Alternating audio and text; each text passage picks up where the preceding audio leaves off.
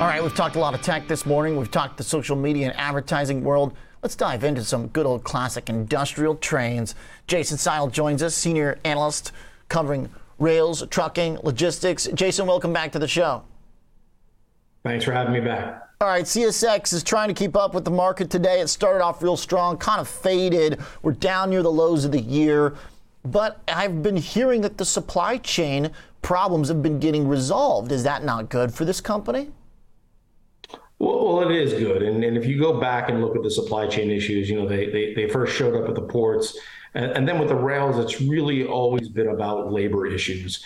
Um, when COVID first hit, the rails didn't know how bad it was going to be, and they figured they can still hire um, and have normal rates of attrition. And so they started furloughing and laying people off. And then, you know, as COVID rebounded and, and we started climbing out of it, uh, they found a different labor market and they found it for the first time it much more difficult to add to their labor force. And the rails are a little bit different in that it takes them about six months between hiring a person and getting them out there in the field. So uh, they've been behind starting to catch up, catch up now. Attrition rates are getting back to normal, and so we're seeing better fluidity in the rail network. So could they be doing more volume than they are if they had a better employment setup than they do? That's a great question. I would say over the last uh, 12 months, absolutely that's the case. And it really showed up in the intermodal space. They sort of gave the Heisman, the shippers, telling them, you know, there's no more room at the inn, if you will, uh, on the intermodal side. And, you know, we're starting to see some of that come back.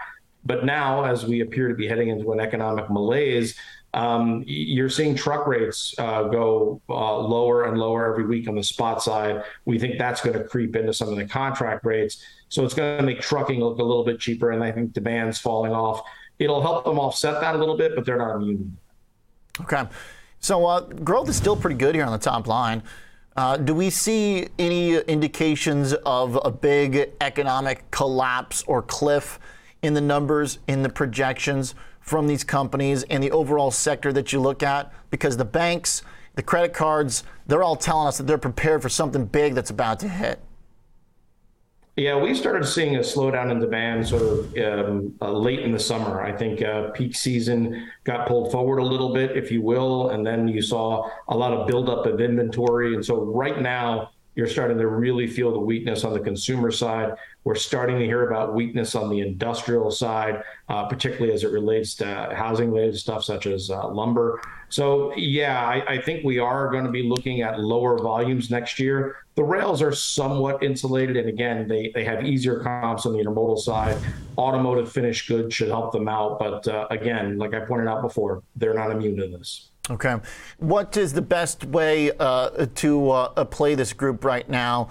Uh, do you want to try and be long and weather the uh, economic downturn, or uh, is there still going to be an opportunity to short these companies, bet against them uh, if if they resolve their employment and labor and supply issues too late in the cyclical context of the economy? Well, uh, let's talk about labor really quickly. They're not 100% resolved on that. Um, you probably saw uh, there was uh, threats of a rail strike a couple of weeks back. They reached a tentative agreement. Not all unions have ratified the contract, so you know we have a couple more weeks ahead of the total ratification expectations uh, before uh, there could be yet another strike. So we're hoping we don't go into that, uh, particularly for the supply chain here in North America um, in, in terms of where you should be. Also, think about timing and, and cyclicality of this uh, this sector. They're sort of a mid-cycle play, um, you know. So we think, in order of importance, the truckers will be the first one to move uh, after the economy tanks before the railroads.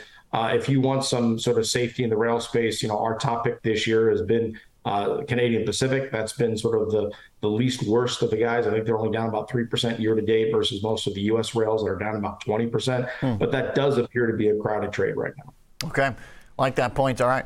Uh, and a $32 uh, price target for uh, CSX, not too far off from where we are right now, maybe a, a little tad bit upside. Thanks for the walkthrough and the explanation, Jason. Appreciate it.